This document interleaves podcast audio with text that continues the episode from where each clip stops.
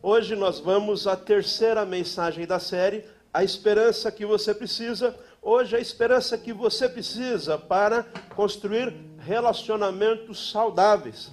Relacionamentos saudáveis que produz vida, que acrescenta, que agrega a você, a sua família e a sua casa. Nós somos seres relacionais, Deus nos fez assim. Nós não vivemos sozinhos, nós vivemos em comunidade e isso é fundamental para o nosso crescimento, para o nosso avanço. Agora, os nossos relacionamentos têm que ser relacionamentos saudáveis. Muitas vezes as pessoas se cercam, criam vínculos com pessoas que não agregam, que não acrescentam. Seus relacionamentos têm sido saudáveis? O que que você tem semeado nesses dias? Suas redes de contato têm sido redes que têm abençoado? Você tem abençoado outras pessoas? Nesses dias de crise é dias também de investimento. Aprendemos isso na semana passada. Tempo de investir, porque a crise vai passar. Não tem tempestade que não passa, não tem noite que não tenha fim. E quando nós passarmos pela crise, vai ficar aí esses bons relacionamentos que construímos. É tempo de você encher o seu coração de esperança e investir, construir, produzir relacionamentos saudáveis. Provérbios capítulo vinte e três, verso dezoito diz assim: certamente haverá bom futuro para você e a sua esperança não falhará. Haverá bom futuro. Haverá tempo de bênção, de vitória, em nome de Jesus. Talvez você tenha olhado e tenha visto as circunstâncias tão adversas, tantas lutas, tantas dificuldades. Salmista, no verso trinta, ele também estava vendo essa situação difícil. Capítulo trinta, verso cinco de Salmos, ele vai dizer assim: o choro pode persistir uma noite, mas pela manhã irrompe a alegria. Talvez você está vivendo dias difíceis, talvez você tenha aí chorado até, mas saiba que o choro vai passar. O Senhor vai enxugar toda a sua lágrima, vai voltar o dia da alegria, amanhã vai raiar. Assim como temos hoje uma manhã linda, também na sua vida emocional, nos seus negócios, na sua família, vai raiar um novo dia. É bênção de Deus para a sua vida. Receba essa palavra em nome de Jesus. Salmo cento e dezenove, verso cento e catorze diz assim: tu és o meu abrigo e o meu escudo, e na tua palavra coloquei a minha esperança. Essa esperança não falha. Coloca a sua esperança na palavra de Deus. Coloca a sua esperança em Jesus Cristo. Muitos vivem frustrados, decepcionados, porque depositaram a confiança no lugar errado ou na pessoa errada. Mas quando a sua confiança está em Jesus, Ele jamais te decepciona. Nesta manhã, reafirme aí onde você está. Diga ao seu coração, diga, ah, a minha esperança está em Jesus. Ah, quem tem esperança em Jesus nunca se decepciona. Hoje nós vamos aprender como construir relacionamentos saudáveis, para ter uma vida saudável. Como construir relacionamentos saudáveis? Você precisa de esperança para investir e construir relacionamentos saudáveis. Nós vamos aprender com um personagem bíblico extraordinário, um personagem bíblico que nos ensina muito sobre perseverança, fé e reconstrução. Nós vamos aprender a partir da história de Neemias. Neemias foi uma pessoa extraordinária. Ele viveu dias dificílimos. Viveu dias em que eh, o seu povo estava escravizado, estava oprimido. O Império Persa havia invadido a sua nação, destruído tudo e levado muitos ao cativeiro. Mas o, o, o Neemias, ele vive num período justamente que é o período pós-exílio, pós esta invasão persa. Ou seja, é um período de reconstrução, é um período de renovo, é um período de recomeço. É um período em que alguns, quando olham as perdas, olham as baixas, olham as dificuldades, se entristecem, ficam amargurados, caem em depressão. Mas o Neemias, ele tem uma, uma visão, uma postura totalmente diferente. Quando ele fica sabendo da destruição que estava em Jerusalém, quando ele lá na Pérsia, trabalhando como copeiro do rei Artaxerxes, recebe o seu irmão com a notícia de Jerusalém, dizendo: olha, a cidade está desolada. Os muros foram destruídos, os portões de Jerusalém eh, incendiados. Vivemos ataques e saques constantemente. Quando Neemias recebe esta informação do seu irmão que vinha de Jerusalém, o texto bíblico de Neemias capítulo um vai dizer que Neemias foi orar. Foi orar, foi clamar ao Senhor. Ele entrou num jejum e ele ora pelo seu povo, ele ora pela sua terra natal e ele clama ao Senhor. Ele pede para que o Senhor dê direcionamento para ele, dê estratégia, porque ele não se conforma com aquela situação de desolação, com aquela crise, com aquela miséria. Ele sabe que Deus pode mudar aquela situação, em nome de Jesus. Que este mesmo espírito altivo, este mesmo bom ânimo, esta mesma fé que estava sobre a vida de Neemias esteja também na sua vida. Essa disposição para lutar, para avançar, para reconstruir. Este mesmo espírito de garra, de força, de ânimo, de quem não se entrega, de quem se recusa a se dar por vencido, de quem luta ainda que as esperanças sejam mínimas. Ah, a pessoa que para de olhar para as circunstâncias, mas olha para o alto. Você tem sempre uma opção a fazer. Ficar olhando para as circunstâncias ou olhar para o Senhor. Saiba que as circunstâncias não definem você. Não são as circunstâncias que definem quem você é. Tem um provérbio popular que diz que a ocasião faz o ladrão. Eu acho que esse provérbio está um pouco equivocado. Eu não acho que a ocasião faz o ladrão. Eu acho que a ocasião, a circunstância, revela o ladrão que já existia. Apenas teve a oportunidade e ele expressou aquilo que estava na sua mente, no seu coração. Este provérbio, esta minha forma de pensar, pode ser aplicado para tudo na vida. A circunstância, a ocasião, revela de fato quem você é. A circunstância, a ocasião, revela aquilo que de fato já está dentro do seu coração, a sua forma, o seu caráter. Nesses dias de luta, nesses dias de dificuldade, é uma oportunidade enorme para nós conhecermos melhor as pessoas. É uma oportunidade enorme para ser revelado aquilo que está dentro de você. Ou seja, aquelas pessoas que são de fé em tempos de crise, exterioram a sua fé e ainda mais são alicerçadas nessa fé vitoriosa. Aquelas pessoas que estão firmes em Jesus Cristo, no dia da dificuldade, elas se demonstram ainda mais alicerçadas no Senhor. É dias de você também expressar tudo aquilo de bom que Deus tem colocado no seu coração.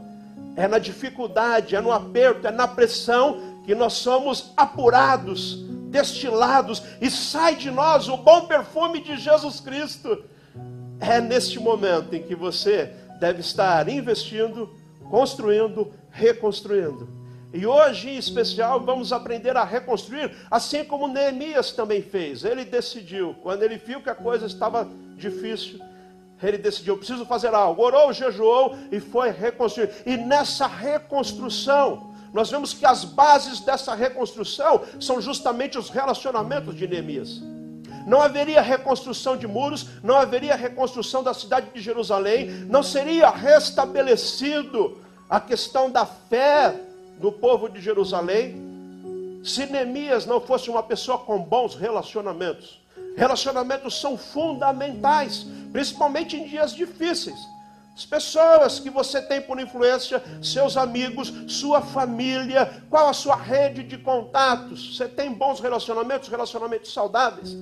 Preste atenção e veja como Neemias construiu, re, conseguiu reconstruir os muros da cidade em tempo recorde. Em cinquenta e dois dias, ele reconstruiu todas as muralhas de Jerusalém. O povo ficou abismado. As nações vizinhas diziam, como é possível este homem ter feito tal coisa? Ele conseguiu por causa dos bons relacionamentos que ele tinha. Relacionamentos são fundamentais. Quero, à luz da palavra de Deus, mostrar como que você precisa, com esperança, reconstruir relacionamentos. Ter bases sólidas em bons relacionamentos para reconstruir, conquistar e avançar. Primeiro nós aprendemos com Neemias que grandes relacionamentos em sua vida são fundamentais. Ter grandes relacionamentos. Pare aí e pensa um pouquinho. Quem são os seus amigos? Não estou falando amigos de ocasião, não estou falando aqueles colegas de ocasião. Estou falando pessoas que estão com você. Seja dia bom, seja dia mal, seja dia de alegria, seja dia de luta. Gente que está para te levantar, gente que está disposto até a te carregar se necessário for. Você tem amigos assim? Preste atenção, isso é fundamental. Precisamos de bons relacionamentos. Neemias reconstruiu a partir dos bons relacionamentos que ele tinha. Veja só que interessante, eu vou narrar um pouquinho e ler alguns textos de Neemias capítulo um. Primeiro, você precisa de bons relacionamentos assim como Neemias tinha. Verso três e quatro do capítulo um de Neemias diz assim: e eles me responderam, as pessoas que foram até ele falar sobre a cidade. Aqueles que sobreviveram ao cativeiro e estão lá na província, passam por grande sofrimento e humilhação. O muro de Jerusalém foi derrubado e as portas foram destruídas pelo fogo. Quando eu vi essas coisas, sentei-me e chorei. Passei dias lamentando, jejuando e orando a Deus dos céus. Neemias, ele foi clamar ao Senhor. Mas aí inicia justamente esse período dele colocar os seus relacionamentos como base para a reconstrução. Primeiro relacionamento que demonstra aqui que Neemias tinha, como um relacionamento saudável e que deu força e impulsionamento para ele começar um novo tempo, foi o relacionamento com Deus. Primeiro relacionamento que você tem que investir, que você tem que reconstruir se está derrubado, é o seu relacionamento com Deus. Relacionamento, bom relacionamento com Deus, intimidade, comunhão, proximidade. Isso é alicerce forte, firme, para você iniciar aí um novo tempo, para você reconstruir.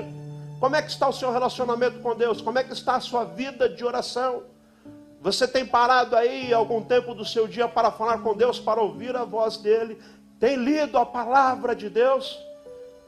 Neemias só foi capaz de fazer uma obra extraordinária que deixou as outras nações boquiabertas, porque primeiro o relacionamento dele com Deus era um relacionamento forte e saudável. Ele investia tempo em oração e súplica. Quando chegou a notícia da crise e da dificuldade, primeira, primeira decisão de Neemias: eu vou orar, eu vou jejuar, eu vou clamar ao Senhor. Esta deve ser a sua posição.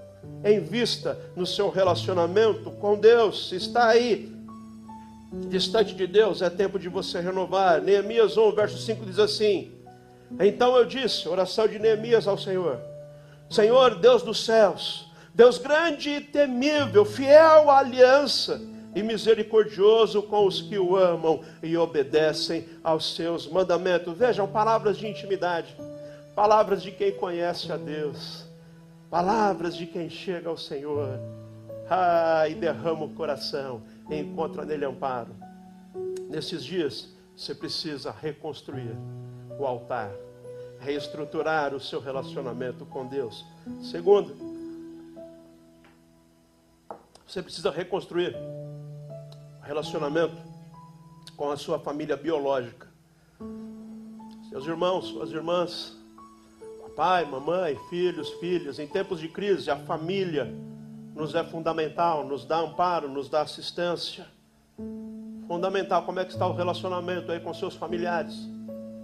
Relacionamentos precisam ser construídos, edificados, cuidados e muitas vezes reconstruídos. Tem vezes que nos relacionamentos familiares sofrem ranhuras, sofrem danos. Precisa ser reconstruído. Neemias, relacionamento sólido com Deus. Depois, relacionamento firme com a sua família biológica. Capítulo dois de Neemias, verso cinco diz assim: se for do agrado do rei, e se o seu servo puder contar com a benevolência do rei, que ele me deixe ir à cidade de Judá, onde meus pais estão enterrados, para que eu possa reconstruí-la. O que leva Neemias de volta a Jerusalém para a reconstrução de Jerusalém são os seus laços familiares. Laços familiares são fundamentais e não podem ser quebrados, não podem ser interrompidos. Isso é importantíssimo. A família, plano de Deus, foi Deus quem inventou a família. Valorize a sua família, lute por sua família, não desiste de sua família. Família pode até ganhar novos contornos, novas formações, e isso é normal. Vai evoluindo, filho cresce, filho casa, vai embora, vem netos. Ao longo da vida, a família vai ganhando novos contornos e nós precisamos aprender a viver com esses novos formatos. Um vai morar longe, outras vezes vai morar fora do país, não importa. Os laços permanecem. Neemias estava lá na Pérsia, no palácio do rei Ataxerxes, mas ele se lembra que os seus pais estão sepultados em Jerusalém. São laços familiares, isso é importantíssimo. Não abra mão disso. A família pode ganhar novas configurações e novos formatos, mas não deixa de ser família. Não deixa de ter os valores. Terceiro, Neemias tem base sólida em seus relacionamentos que são saudáveis, e ele valoriza a família da fé. Você precisa cuidar e reconstruir e investir na família da fé. Família da fé somos nós, meus irmãos. A igreja de Jesus Cristo, a família embaixada, é a família da fé, o local que Deus preparou para você ter cuidado, acolhimento, amparo, aconselhamento, oração, comunhão. Hoje nós partilharemos da mesa todos juntos. Tem kit de ceia, você recebeu, valorizamos isso, por quê? Porque somos a família da fé, e em torno da mesa a família se encontra, recebemos alimento, fundamental. Como é que está o seu vínculo da fé? Não estamos tendo culto presencial, mas isso não é pretexto para você se distanciar da família da fé. Em família nós continuamos tendo os benefícios, amparo, proteção, cobertura espiritual da família da fé. E também continuamos tendo os compromissos como família. Quando vivemos em família, numa casa, nós temos direitos, temos liberdade, mas nós temos também compromissos. Quando você pertence à família, você tem a liberdade de chegar em casa, abrir a geladeira, dar uma olhada na panela, deita no sofá, coloca o pezão para cima. É o bom de pertencer à família. Mas tem também compromisso. Quando estamos em família, a família tem o compromisso de manter a casa limpa, lavar roupa, lavar louça, pagar as contas. Benefícios e compromissos de pertencer à família. Mas é isso que Deus preparou para nós. Fora da família você não tem proteção. A Bíblia nos chama de ovelha e é uma figura muito importante. Porque a ovelha, ela não pode viver isolada, viver sozinha. A ovelha que está longe do rebanho é presa fácil. Vem o inimigo, vem o animal feroz, e esta ovelha sozinha, ah, ela não tem proteção. Mas quando estamos em família, quando estamos juntos, aí nós somos fortalecidos. Então, entenda isso, em nome de Jesus, você precisa pertencer à família da fé. Você precisa pertencer à igreja. Igreja não é lugar apenas para você frequentar ou visitar. Quem imaginou que igreja é um local apenas de frequentar e visitar, nesses dias está desamparado, porque as igrejas não estão tendo culto presencial. Mas aqueles que entenderam que igreja é uma família para se pertencer, e aí quando se é família, não importa se está presente ou não, porque o vínculo é extra, o vínculo está para além de estar debaixo do mesmo teto, no mesmo recinto, é universal. Você pode ter um filho, uma filha que está na Europa, que está nos Estados Unidos, não importa, continua sendo seu filho e sua filha. Você continua orando, intercedendo, cuidando, dando provisão, enviando ou recebendo recursos, porque somos família, e assim é a família da fé. Isso é um investimento fundamental, a família da fé. Neemias entendia isso e ele aplicou isso. Capítulo dois, verso dezoito de Neemias diz assim: também lhes contei como Deus tinha sido bondoso comigo e o que o rei me tinha dito. Eles responderam. Eles aqui, está falando dos irmãos de Neemias, do pessoal lá de Jerusalém. Responderam eles: sim, vamos começar a reconstrução. E se encorajaram para esse bom projeto. Isso é família. Família é aqueles que no momento da dificuldade, da luta, se juntam. E muito embora haja diferenças em família, quando tem um propósito em comum, todos lutam e vão na mesma direção. Isso é ser família. Família da fé é assim. Família biológica é assim. Alguns estão passando dificuldade, vamos se juntar, vamos se unir, vamos guerrear, vamos reconstruir, vamos relevantar. Saiba você que está me ouvindo é que você não está sozinho. Nós somos a família de Deus desse mundo. Conta com a gente, conta com a embaixada. Em nome de Jesus, nesta manhã, receba aí o amor, o acolhimento da família da fé. Quero estar orando por você ainda hoje. Vamos partilhar da mesa do Senhor e você vai receber alimento celestial. Neemias ainda tinha como base sólida em relacionamentos saudáveis, e nós também precisamos ter bons amigos. É tempo de você reconstruir, investir em bons amigos, boas amizades. Quando Neemias foi a Jerusalém, ele não contou apenas com a sua família para reconstruir o mundo, para reconstruir os muros da cidade. Ele contou também com bons amigos, amigo de fé. Como diz o poeta popular, amigo de fé, meu irmão, camarada, está comigo. Ele contou com isso. Versos onze e doze do capítulo dois de Neemias, ele diz assim: cheguei a Jerusalém e depois de três dias de permanência ali, saí à noite com alguns dos meus amigos. Ele foi fazer o projeto, ele foi traçar uma estratégia e tinha amigos com ele, gente boa. Então, nesse tempo, você precisa ir reconstruir. Lembre-se disso, relacionamento saudável com Deus. Relacionamento saudável com sua família biológica, relacionamento saudável com a família da fé e relacionamento saudável com amigos. Segundo, Neemias, ele tinha construído, construía grandes sonhos com Deus. Você precisa de esperança nesses dias. Você precisa de esperança para construir grandes sonhos com Deus. Grandes projetos, sonha grande, meu irmão. Sonha grande porque Deus tem um futuro para você. Enche o seu coração de esperança. Nós ainda vamos construir muito. Nós ainda vamos edificar muito. Enche o seu coração de sonhos que vem de Deus para você. Não está nada acabado, não. Ainda tem muitos, temos muito a construir e a fazer. Reinvista, reconstrua grandes sonhos. Neemias, ele não ficou olhando aquilo que estava destruído. Pelo contrário, encheu o seu coração de esperança.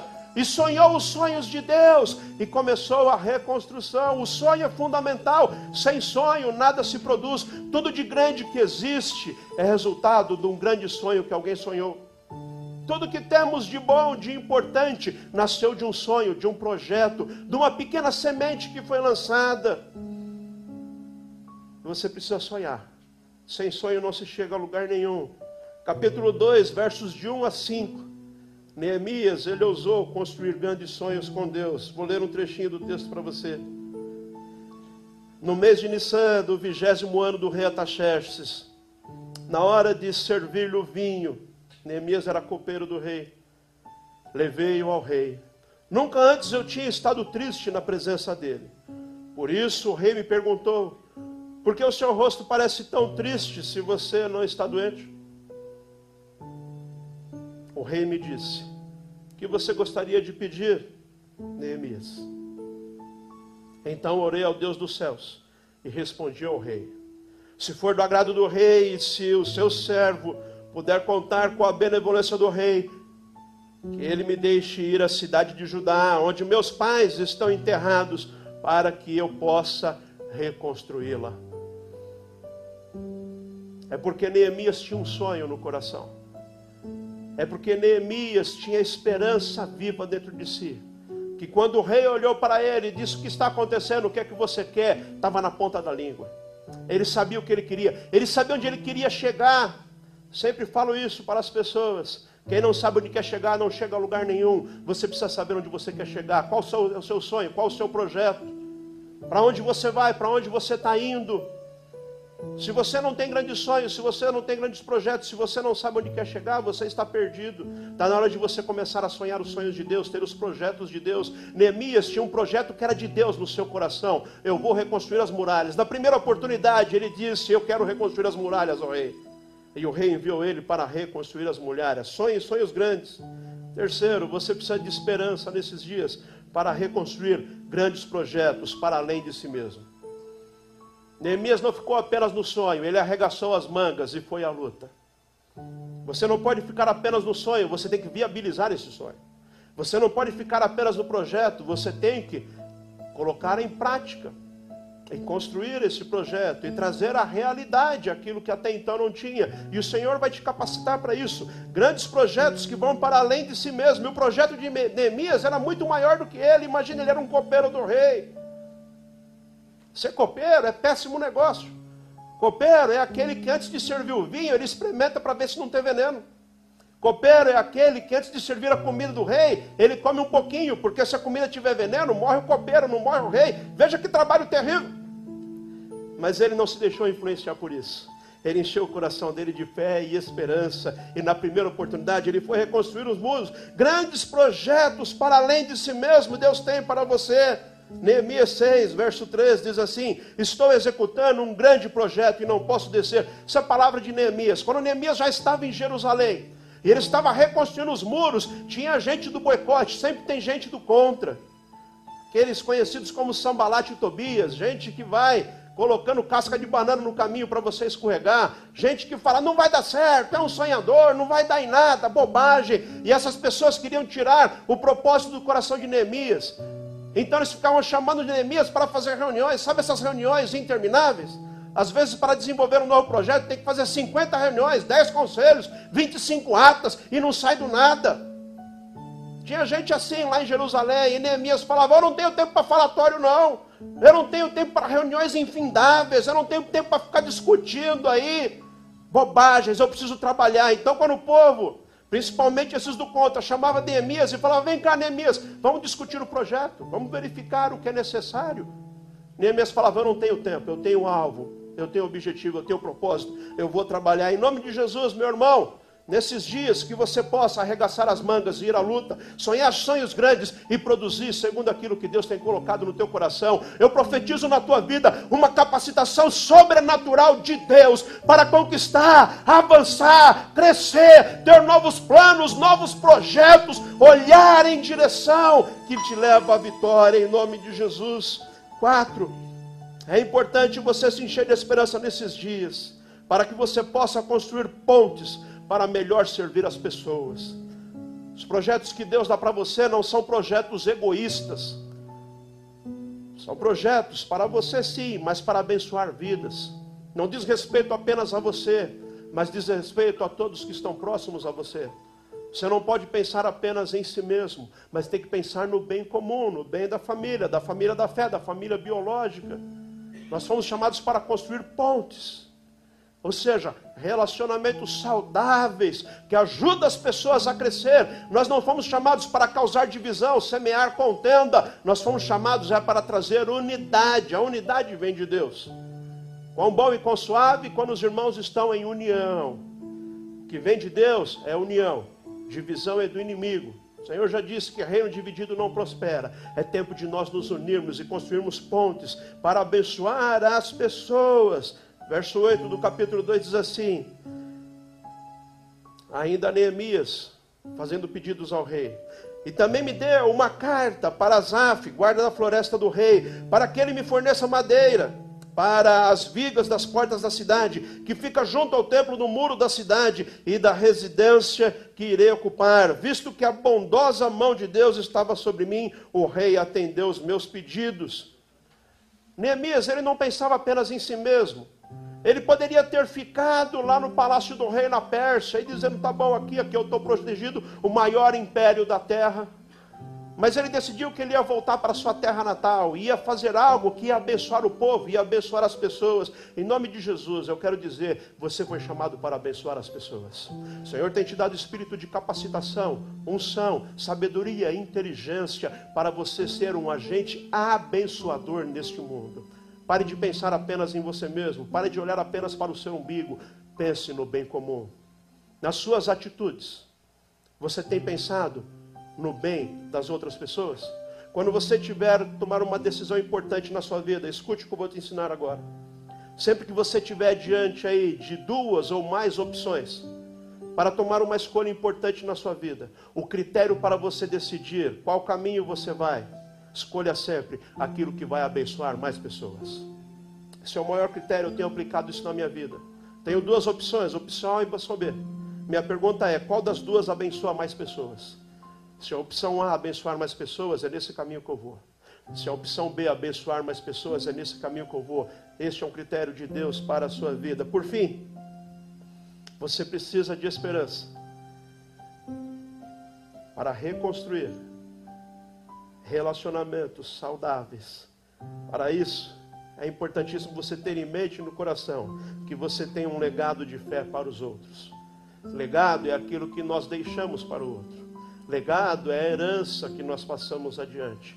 Legado é aquilo que nós temos, produzimos, vivemos e somos. E que nós deixamos de influência para as outras pessoas. Nós temos um legado. O Senhor conta conosco. Ele age nessa sociedade, neste mundo, por meio de cada um de nós. Você tem um legado. Vamos ler, para finalizar, Neemias seis, capítulos quinze a dezesseis. Veja que legado fantástico. O muro ficou pronto no dia vinte e cinco de Elu. Em cinquenta e dois dias, tempo recorde inacreditável.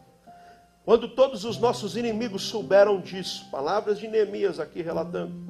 Quando todos os nossos inimigos souberam disso, todas as nações vizinhas ficaram aterrorizadas e com o orgulho ferido, mas perceberam que esta obra havia sido executada com a ajuda de nosso Deus. Aleluia! Nós temos um legado, temos uma missão. Talvez você está me ouvindo aí, está pensando, mas eu sou tão pequeno. Não importa o seu tamanho, o que importa é o tamanho do seu Deus. As nações olharam e falaram, de fato, isto não é obra das mãos de Neemias. Ele foi instrumento nas mãos de Deus. Foi Deus quem edificou esses muros. Ele apenas se utilizou de Neemias. Minha irmã, meu irmão, meu amigo, minha amiga, não é na sua capacidade, não é na sua inteligência, não é na sua força. É na força do seu Deus. Pare de ficar olhando para o seu tamanho e olhe para o tamanho do seu Deus. Pare de olhar para a sua capacitação e olhe para aquele que te dá toda a inteligência, toda a sabedoria, toda a capacidade para a glória dele. De fato, ele utiliza os que não são. Aleluia! Os pequenos, os improváveis é que Deus usa, para que o mundo olhe e veja, grande é esse Deus, aleluia. Tem um legado que você vai deixar para as próximas gerações.